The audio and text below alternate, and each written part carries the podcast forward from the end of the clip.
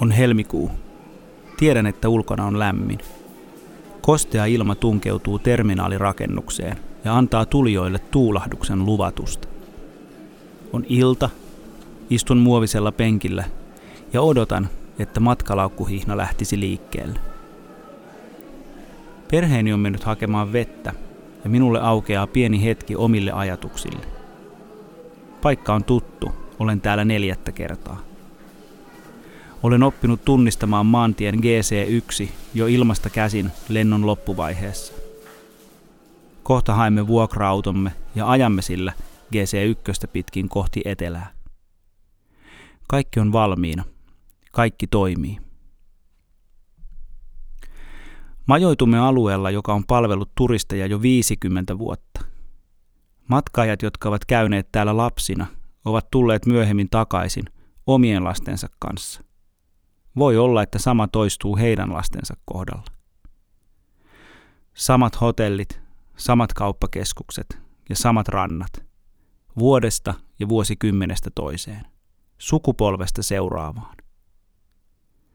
Sikajuhlat ovat vaihtuneet tapasbaareihin ja juomat miedompiin, mutta raamit ovat samat.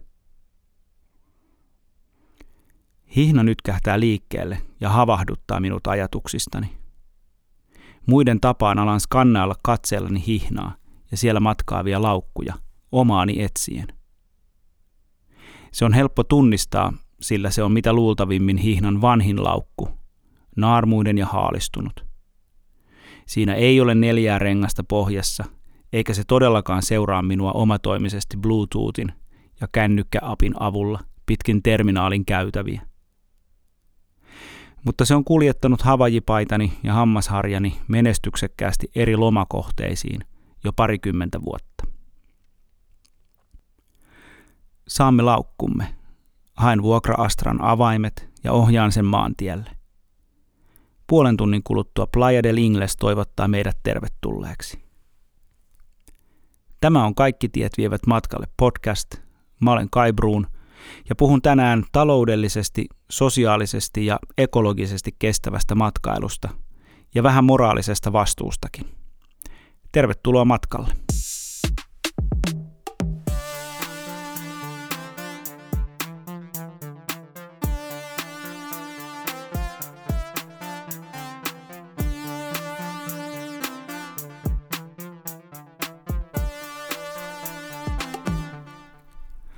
Aloitetaan heti siitä moraalisesta vastuusta, jolla mä yritän perustella, miksi meidän pitäisi ylipäätään edes yrittää ajatella matkailua kestävyyden kannalta. Mä ajattelen, että ihminen voi syntyä kahdesti. Ensin on tietysti se luonnollinen biologinen syntymä. Se tapahtuu meistä riippumatta, pyytämättä ja yllätyksenä. Toisena syntymänä, tietynlaisena yhteiskunnallisena syntymänä, mä pidän sitä, kun ensi kertaa ymmärtää oman paikkansa globaalissa maailmanjärjestyksessä. Todella ymmärtää. Meidän suomalaisten näkökulmasta tämä tarkoittaa sitä, että hahmottaa oman etuoikeutetun asemansa. Ymmärtää sen, että globaalilla tasolla meillä suomalaisilla on aivan erilaiset mahdollisuudet toteuttaa itseämme ja päähänpistojamme kuin suurimmalla osalla maapallon asukkaista. Meillä on taloudelliset ja tiedolliset resurssit – joista miljardit ihmiset voivat vain unelmoida. Lottovoittoja silleen. Omalla kohdalla tämä toinen syntymä sijoittuu Intiaan. Mä olin silloin 27-vuotias. Synnytys oli kivulias, sillä kyseessä oli niin sanottu salaraskaus. Kaikki tuli yllätyksenä. Se eriarvoisuus kaadettiin yhtäkkiä varoittamatta päälle – kuin saavillinen jääkylmää vettä kylpylähotellin suihkutiloissa. Ja sitä eriarvoisuuden ristiriitaa mä aloin työstää silloin. Ja oikeastaan työstän yhä. Mä ajattelen, että kun kerran etuoikeutetuilla on mahdollisuus tehdä asioita, heidän, siis meidän, pitää tehdä ne asiat oikein. Tai ainakin aidosti pyrkiä parhaan tiedon ja taidon mukaan tekemään ne oikein. Tehdä ne niin, että niistä teoista seuraa hyviä asioita, että ne vaikuttaa johonkin. Etuoikeutetuilla, siis meillä, on moraalinen vastuu pyrkiä hyvään. Ja sen voi aloittaa vaikka pohtimalla matkailua kestävän kehityksen kautta. Money makes the world go around, sanotaan. No se on totta. Kaikki pyörii enemmän tai vähemmän rahan ympärillä ja tämä on hyvä muistaa myös matkailusta puhuttaessa. Siksi mä puhun ensin matkailusta taloudellisen kestävyyden näkökulmasta. Matkailu on bisnes. Se on globaalisti järjettömän iso bisnes. Suomessakin, joka on mikroskooppisen pieni tekijä näissä ympyröissä, oli matkailun kokonaiskysyntä vuonna 2019 16,3 miljardia euroa. Se on mun mielestä aika paljon rahaa. Samaan aikaan ala työllisti 154 000 henkeä. Isoja lukuja nuokin. Mutta mietipä, millaisia ne on matkailun suurmaissa. Matkailulla on oikeasti merkittävä osa taloudessa. Sen vuoksi meillä matkailijoilla on vastuu kiinnittää ainakin pikkuriikkisen huomioita myös siihen, miten meidän omat matkailueurot maailmalla liikkuu ja tuottaako ne hyvinvointia vai pahoinvointia. Matkailu on globaalina bisneksenä ihan samanlainen kuin muutkin. Ostetaan ja myydään tavaraa ja tässä tapauksessa erityisesti palveluita yli rajojen. Eli viedään rahaa yhdestä maasta toiseen. Se raha on yhden maan taloudesta pois ja toisen maan taloudessa lisänä. En mä näe sitä millään muotoa erilaisena kuin vaikka suomalaista paperiteollisuutta, jossa paperia vastaan muista maista annetaan rahaa Suomeen ja sillä rahalla sitten ylläpidetään suomalaista yhteiskuntaa. Miten tämä sitten liittyy yksittäiseen matkailijaan ja hänen moraaliseen vastuuseensa? No siten, että mun mielestäni meillä matkailijoilla on vastuu tehdä sellaisia valintoja, joissa ne meidän eurot jää oikeasti siihen kohdemaahan, tuomaan sinne hyvinvointia ja rakentamaan sitä yhteiskuntaa. Jos me esimerkiksi majoitutaan kansainvälisen hotelliketjun All Inclusive Resortissa, niin on aika lailla todennäköistä, että meidän eurot siirtyy pikavauhtia sieltä kohteesta jonnekin muualle. Ehkä jonkun länsimaisen sijoitusyhtiön tilille – tai herra paratkoon johonkin veroparatiisiin. Me ei voida tietää. Mutta ainakaan se ei tuota maksimaalista hyvinvointia kohteessa. Tähän voi tietysti argumentoida vastaan, että onhan siellä paikan päällä paikallinen henkilökunta. No varmasti joo, ainakin lattiatason henkilökunta. Mutta miten paljon veikkaat sen 3000 euron lomaviikon hinnasta menevän paikallisten palkkakustannuksiin? En usko, että kovin paljon. Kun me puhutaan matkailusta kehittyvissä maissa, tulee kuvioihin pari vakavasti pohdittavaa seikkaa. Matkailun ja niiden matkailijoiden rahojen ympärillä pyörii muuta vähän epävirallisempaa toimintaa, kuten kerjääminen.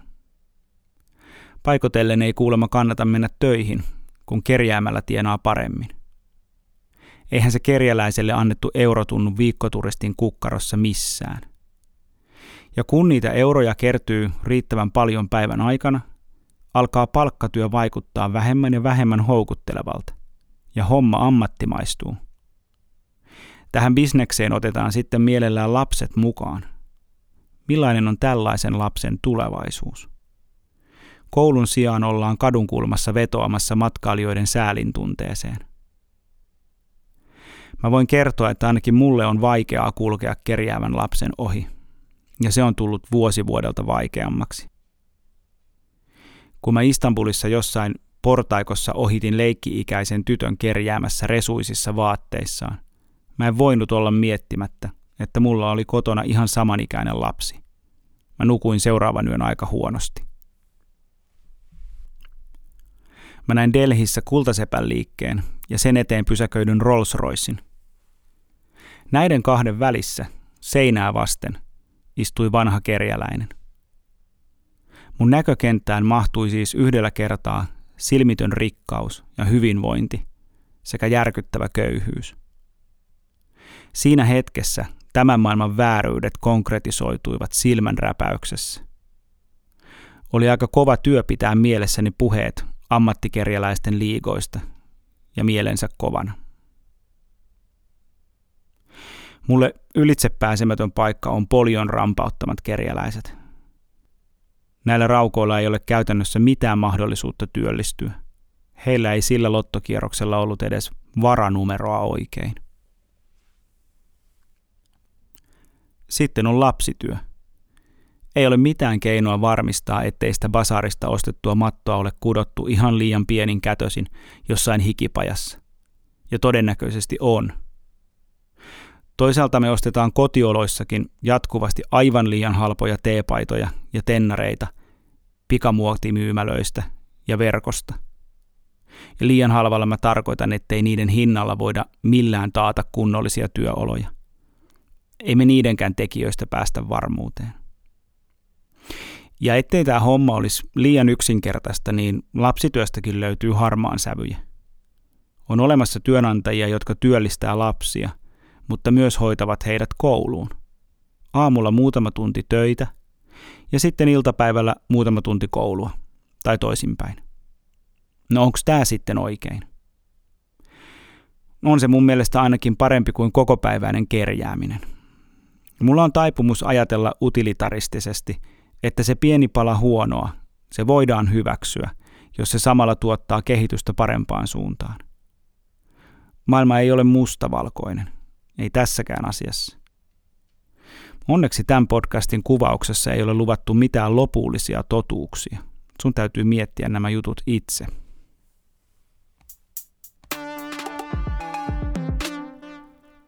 Sosiaalinen kestävyys tarkoittaa, että varmistetaan hyvinvoinnin siirtyminen myös seuraavalle sukupolvelle.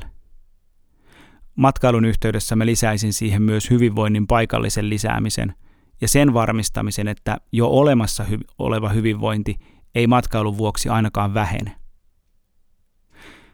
Palataan hetkeksi sinne Kanarialle. Mä olen ollut Kanaria-fani jo ties kuinka kauan. Voin kertoa, että se ei ole aina ollut helppoa – nuorten yliopisto-opiskelijoiden kuplassa katsottiin aika kieroon, kun mä kerroin fanituksestani. Silloin oli muotia kulkea reppu selässä jossain Borneolla ja hakea jotain, missä kukaan ei ollut koskaan käynyt, ja etsiä Leonardo DiCaprion roolihahmon innoittamana sitä täydellistä rantaa. Ja kun se viimein löytyy, sitä hehkutetaan kaikissa mahdollisissa kanavissa, ja ennen kuin me huomataankaan, Siinä aiemmin uinuneessa kalastajakylässä on McDonald's ja Hard Rock Hotelli ja se kerjäläisarmeija. Ja tässä on mun mielestä villakoiran ydin kestävyyden kannalta. Me ei voida laajentaa koko aikaa. Pitää käyttää jo olemassa olevaa infraa. No mistä sitä olemassa olevaa infraa sitten löytyy? Torremolinoksesta, Roodokselta ja sieltä Kanarian saarilta. Tietysti se Playa del Ingleskin on varmaan joskus ollut unelias kalastajakylä ja nyt kuhiseva turistikeskus. Kyllä, kyllä. Mutta voisiko ajatella, että jossain kohdassa painetaan jarrua ja sanotaan, että näillä mennään. Nämä on nyt rakennettu, käytetään näitä. Ja kun näiden käyttöä jatketaan, eikä karata muualle etsimään uusia salaisia rantoja, näiden tuoma hyvinvointi on taattu myös seuraavalle sukupolvelle. Eihän me kotiympyröissäkään rakenneta vähän väliä uutta mökkiä. Kun se on kerran rakennettu tai ostettu, niin siellä käydään vuodesta toiseen. Ja lopulta se siirtyy seuraavalle sukupolvelle. Sosiaalista kestävyyttä. Joskus tarkoitetaan hyvää, mutta homma meneekin pieleen. Kuten Airbnb. Loistava idea. Jaetaan asuntojamme niitä tarvitseville silloin, kun emme itse ole kotona, tai laitetaan se yksi ylimääräinen huone vuokrakäyttöön turisteja varten. Näinhän se piti olla, ja näinhän se alkoi. Mutta käypä kysymässä vaikka barcelonalaisilta tai berliiniläisiltä, mitä he tästä asiasta ajattelevat. Airbnb pisti kaupunkien vuokramarkkinat ihan sekaisin. Kun homma ammattimaistui ja yhä useampi aiemmin vuokrakäytössä ollut asunto siirtyi yksinomaan Airbnb-käyttöön, kaupungin vuokratarjonta romahti. Vuokrat nousi pilviin, eikä paikalliset enää saanut asuntoja. No ei kuulosta reilulta. Ei kuulosta siltä, että hyvinvointi siirtyy seuraavalle sukupolvelle. Kuulostaa itse asiassa siltä, että hyvinvointi ollaan viemässä tältäkin sukupolvelta. Mutta vuokramarkkinoiden hankaluudet on vain yksi puoli ongelmasta. Haasteet jatkuu silloinkin, kun paikallinen on sitten lopulta saanut sen vuokra-asunnon. Kuka haluaa asua asunnossa, jonka naapurissa on ikuinen vappu? Rappukäytävä kaikuu päivisin matkalaukkujen raahaamisen ääniä. Illalla raahataan kännistä kaveria kohti asuntoa ja lauletaan marssilauluja. Ja kun kaikki on viimein onnellisesti asunnossa, on jonkun mielestä ihan älyttömän hyvä idea laittaa Dr. Albanit täysille. Ja se joku ei ole sen talon vakituinen asukas. Ei tämä ole ainakaan kuvaus mun unelma-asunnostani. Muutaman kerran Airbnb-asiakkaana naapureiden katseet rappukäytävässä tunnettuani, niin vaikka ihan asiallisesti käyttäytyneenä, mä olen tullut siihen tulokseen, että ainakaan kaupunkilomilla Airbnb ei ole mun majoitusmuotoni. Hyvä uutinen onkin, että monet kaupungit on alkaneet säädellä tätä toimintaa. Vaan todetaanpa tähän, että oikein hoidettuna tämäkin järjestelmä voi toimia. Alppimaista ainakin Itävallassa on tavallista, että perheet rakentavat talonsa huoneen tai pari liian suureksi omiin tarpeisiin ja vuokraavat ylimääräistä tilaa matkailijoille. Mulle on kerrottu, että tähän houkutellaan verohelpotuksin. Ja tämähän tietysti laskee merkittävästi tarvetta rakentaa vuorten notkot täyteen hotelleja. Ja samalla turisteille avautuu hieman edullisempi ja tilavampi tapa majoittua. Kaikki voittavat ja ehkäpä se talo aikanaan siirtyy seuraavalle sukupolvelle. Sosiaalinen kestävyys toteutuu jälleen. Mä ajattelen, että osa sosiaalista kestävyyttä on myös se, että ihmistä ei käytetä hyväksi. Ja siinä on kaksi tasoa, yhteiskunnallinen taso ja yksilön taso. Aloitetaan sieltä ylätasolta. Vuosia sitten oltiin perheen kanssa Taimaassa lomailemassa pienehköllä Siiaminlahden saarella. Mukavaahan tuolla oli, lämmintä ja kirkkaita vesiä. Yhtenä päivänä päätettiin lähteä kiertelemään harvaan rakennetun saaren lähiseutuja jalkaisin. Jossain vaiheessa tultiin rakennustyömaan reunaan. Siellä oli nousemassa uusi uljas lomaresortti. Ei me edes menty työmaan alueelle, ei ollut ajatustakaan. Mutta aika nopeasti me huomattiin, että meitä seurataan tarkasti katseilla. Ja nuo katseet, ne ei olleet hyvän tahtoisia. Päätimme välttää ongelmia ja poistuimme paikalta. Tunnettu tosiasia on, että Taimaassa, kuten monissa muissakin maissa, on pilvin pimeän vierastyöläisiä, joiden työolot eivät kestä ainakaan länsimaalaisin mittarein päivän valoa. Oliko tässä siitä kyse? Senkö takia meitä ei haluttu paikalle? Yksittäisen matkailijan on todella vaikeaa, ellei mahdotonta, selvittää millaisissa työoloissa se oma lomakohde on pystytetty. Siksi ylätason ongelma jää yhteiskunnan ratkaistavaksi. Mutta yksilö voi vaikuttaa siihen, miten siellä lomakohteessa toimii. Se, että itsellä on runsaasti pelimerkkejä taskuissaan ja vapaa liikkuvuus, ei mun mielestäni oikeuta perseilyyn. Mä en aio edes puhua mistään Kaakkois-Aasian prostituutiokuvioista sen silkan oksettavuuden vuoksi.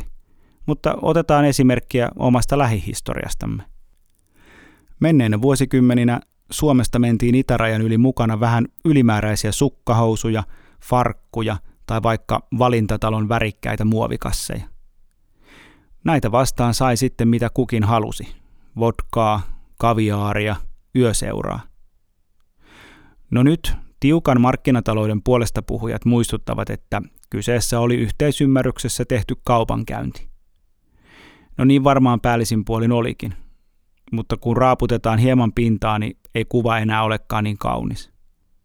Jos Jameksen farkkuja vastaan sai leningradilaisneidon huoneeseensa yöksi, mun mielestä se puhtaan bisnesdiilin sijaan paljastaa lähinnä valtioidemme välillä vallinneen järkyttävän elintasokuilun – ja sen törkeän hyväksikäyttämisen. Sulla on toki oikeus olla tästä asiasta mun kanssani eri mieltä. Ihmistä ei saa käyttää välineenä, sanoi Kant aikoinaan, ja mä kuuntelen kyllä mielelläni häntä. Sosiaalisella kestävyydellä on myös poliittinen ulottuvuus. Onko olemassa maita, joissa sä et ole vieraillut tai et suostu vierailemaan valtion harjoittaman politiikan vuoksi? Omalla kohdalla ainakin Pohjois-Korea on sellainen. On toki olemassa monia maita, joiden politiikkaa mä paheksun, mutta joissa mä olen kuitenkin vieraillut. mä ajattelen, että ei sen maan koko kansa edusta valtiota ja esimerkiksi sen harjoittamaa ihmisoikeuspolitiikkaa. Vaikeus tai jälleen jopa mahdottomuus on löytää sieltä kohdemaasta sellaiset palvelut, joista valuisi mahdollisimman vähän rahaa huonon hallinnon kirstuun. Mikä sitten erottaa Pohjois-Korean näistä muista maista, joissa esimerkiksi juuri ihmisoikeudet saattaa olla pahasti retuperällä? Suurimmaksi osaksi se, että niissä saa kuitenkin liikkua vapaasti. Saa päättää itse milloin ja mistä tulee maahan, mistä poistuu. Valita itse majoituspaikkansa ja sen, mitä nähtävyyksiä käy katsomassa ja missä aikansa viettää. Toki mä ymmärrän, että meidän läntisissä varauspalveluissa ylipäätään varattavissa olevat hotellit on varmasti läpikäyty ja ne on hallinnon hyväksymiä, ellei jopa tarkkailemia, joten täysin vapaasta valinnasta ei ehkä voida puhua. Mutta ainakaan kukaan ei kulje perässä, ei vahdi mistä kioskista teen ostoksia ja kenen kanssa juttelen. Saan nähdä ja kokea muutakin kuin hallinnon hyväksymää virallista ohjelmaa – Pohjois-Korean kädestä talutetut kiertomatkat ei oikein innosta. Kerran mä jouduin poliittisen ulottuvuuden lonkeroihin. Ei mainita maata nimeltä, mä saatan joskus haluta palata sinne. Mutta kerrottakoon, että maan pääkaupungissa tapahtui eräällä aukiolla eräs kiistelty tapahtuma vuosia sitten. Mä satuin tähän kaupunkiin tapahtuman 20-vuotispäivänä, täysin sattumalta. Toki mä tiesin menneistä tapahtumista, mutta tarkka päivämäärä tai tasavuosien kohdalle osuminen oli yllätys. No, tapahtumapaikalle oli toki mentävä. Aukiolla oli enemmän poliiseja, sotilaita ja erittäin, erittäin huonosti turisteiksi naamioituneita tarkkailijoita kuin aitoja turisteja. Aukion laidalla oli tarkastuspiste. Tulijoiden tavarat syynättiin melkoisella pieteetillä. Sattumalta mä olin noihin aikoihin varsin innostunut valokuvaamisesta ja mulla oli selässä järjestelmäkamera ja täysi repullinen valokuvaustarvikkeita, objektiiveista kolmijalkoihin ja pussillinen muistikortteja. Ne näytti varmaan tottumattoman silmään ammattilaisvälineiltä. Paikallisten viranomaisten oli todella vaikeaa uskoa, että mä en ole toimittaja, vaan ihan tavallinen kaupungin viranhaltija turistimatkalla. Kyselivät sitten kovasti, että kenelle mä työskentelen. Mun vastaukset eivät vakuuttaneet kyselijöitä. Ja kyselyn sävy, se muuttui koko ajan tiukemmaksi. Ja ottaen huomioon, mitä mä olin kuullut kyseisen maan viranomaisista, alkoi mun otsalleni vähitellen kertyä hikipisaroita. Mä olin varma, että kohta mut lyödään rautoihin. Tilanne laukesi lopulta siihen, että mun piti käydä antamassa tietoni jossain rakennuksessa lähistöllä ja sen jälkeen poistua. Kuuliaisena turistina toimin tietysti näin, ja sen jälkeen vein kiltisti valokuvauskamppeet hotelliin. Mä palasin vielä myöhemmin pelipaikoille samana päivänä, ja sillä kertaa pääsinkin ilman hankaluuksia aukiolle. Myöhemmin illalla mä katselin hotellissa televisiosta uutisia joltain länsimaiselta uutiskanavalta. Kun uutisissa muisteltiin vuoden 1989 tapahtumia, lähetys katkesi kuin seinään. Kun kuva jälleen palasi, oli jo jokin muu uutisaihe menossa. Aika jännä. Mä en tiedä, jäikö mun nimi noiden toritapahtumien vuoksi pysyvästi jollekin listalle. Mä en ole hakenut viisumia kyseisen maahan tuon reissun jälkeen. Kun puhutaan kestävästä kehityksestä, yleensä ensimmäisenä tulee mieleen ekologinen kestävyys. Mietitäänpä sitäkin hiukan. Lentomatkailu on perkeleestä. Se on itsensä sielun vihollisen keksintö, ja kaikki, jotka jalallaan noihin metallisiin ihmiskunnan tuhoa ja tuubeihin astuvat, ovat yhteisvastuussa kaikesta pahasta, mitä maa päällään kantaa. Ihan vain hieman karrikoiden. Tämähän on se viesti, joka tänä päivänä kuullaan. Ja totta on, lentomatkailu aiheuttaa kasvihuonepäästöjä, niin kuin käytännössä kaikki muukin inhimillinen toiminta. Eihän siitä mihinkään pääse. Lentomatkailu tuottaa 2-3 prosenttia maailman hiilidioksidipäästöistä. Se on fakta. Tullaanko nyt sitten lopputulokseen, että lentomatkailun pitää loppua? Joku varmasti näin ajattelee ja toivoo. Mä en näe tätä realistisena tavoitteena, vaikka se kuinka hyväksi ympäristölle olisikin. Ihmiskunta on liian riippuvainen lentämisestä. Ei ole realistista ajatella, että nyt yhtäkkiä voitaisiin sulkea kaikki lentoyhtiöt ja romuttaa koneet. Ei. Maito on jo kaatunut. Sitä on liikaa, eikä sitä enää saa pyyhittyä pöydältä. Nyt tulee keksiä sille maidolle joku muu reitti pois pöydältä. Mä ajattelen, että niitä reittejä voisi olla kaksi. Ensin turhan lentämisen välttäminen. Silloin kun matka on mahdollista tehdä maata pitkin, se tehdään. Ei lennetä enää 20 euron lentoja Riikaan tai Ylläkselle. Nämä molemmat on ihan helposti tehtävissä maata pitkin. Aikaa kuluu vähän enemmän, mutta mihinkäs tässä kiire on? Toinen reitti on teknologinen kehitys. Mä olen sillä tavalla kehitysoptimisti, että mä ajattelen ihmisen kykenevän korjaamaan virheitään uusia parempia tekniikoita kehittelemällä. Meidän pitää vaan luoda tahto sille kehitykselle. Entäpä minä, pieni ihminen? Mitä mä voisin tehdä, että mun matkailustani koituisi mahdollisimman vähän taakkaa ympäristölle? Yllättäen mä löydänkin vastauksen ihan muualta kuin sieltä matkailusta. Se löytyy arjesta. Kuten todettua, kaikki inhimillinen toiminta tuottaa haitallisia päästöjä tavalla tai toisella. Siltä ei voi välttyä kukaan. Me voidaan kuitenkin jokainen yrittää omalla kohdallamme kohdentaa niitä päästövähennyksiä niin kuin parhaaksi näemme. Jos me halutaan lentää, me voidaan vähentää jostain muusta. Pääasia on vähentäminen, eikä se ole ollenkaan vaikeaa. Käytännössä toimivaa valtiollista säätelyä päästövähennyksiin taitaa olla turhaa jäädä odottamaan. Tämä asia taitaa olla yritysten ja meidän kuluttajien käsissä. Niinpä tehokkainta on omien kulutustottumusten tarkkailu. Merkityksellistähän ei siis ole, mistä ne sun päästöt tulee, vaan sun päästöjen kokonaismäärä. Ja jos tarkastellaan niitä hiilidioksidipäästöjen lähteitä, on monia muita elämänaloja, joista koostuu moninkertaiset päästöt verrattuna lentämiseen. Ja aika moni niistä löytyy jääkaapista. Tuliko yllätyksenä? Lompakolla voi vaikuttaa. Jos me ostetaan tuotteita, jotka on ympäristölle hyväksi tai mahdollisimman vähän haitaksi, yritykset tuottaa niitä tuotteita. Eikä matkailuun liittyvät tuotteet ja palvelut ole mikään poikkeus tästä. Se on simppeliä bisnestä, ja varmasti toimivin tapa yksittäiselle ihmiselle vaikuttaa omalla toiminnallaan. Mä itse olen valinnut yleisen kulutuksen radikaalin vähentämisen, kasvisravinnon lisäämisen omassa ruokavaliossa. Ehkä merkittävimpänä yksittäisenä tekona mä olen siirtynyt ajamaan autoiluni käyttäen biokaasua, joten sen enempää arkiset ajot kuin automatkailukaan ei enää rasita mun omatuntoani.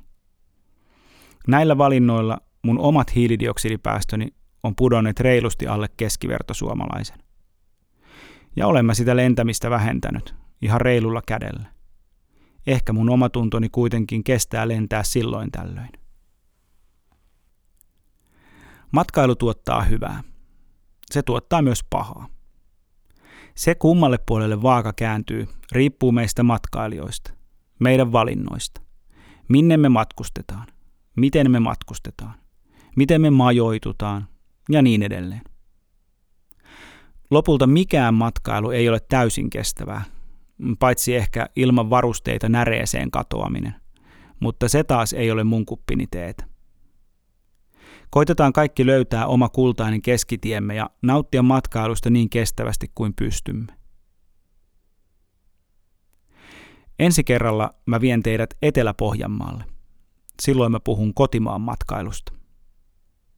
Somessa voi käydä heittämässä omia ajatuksia kestävästä matkailusta ja tsekkaamassa, mitä sisältöä mä sinne olen keksinyt. Nähdään siellä. Rauhaa kaikille ja pysykää matkassa.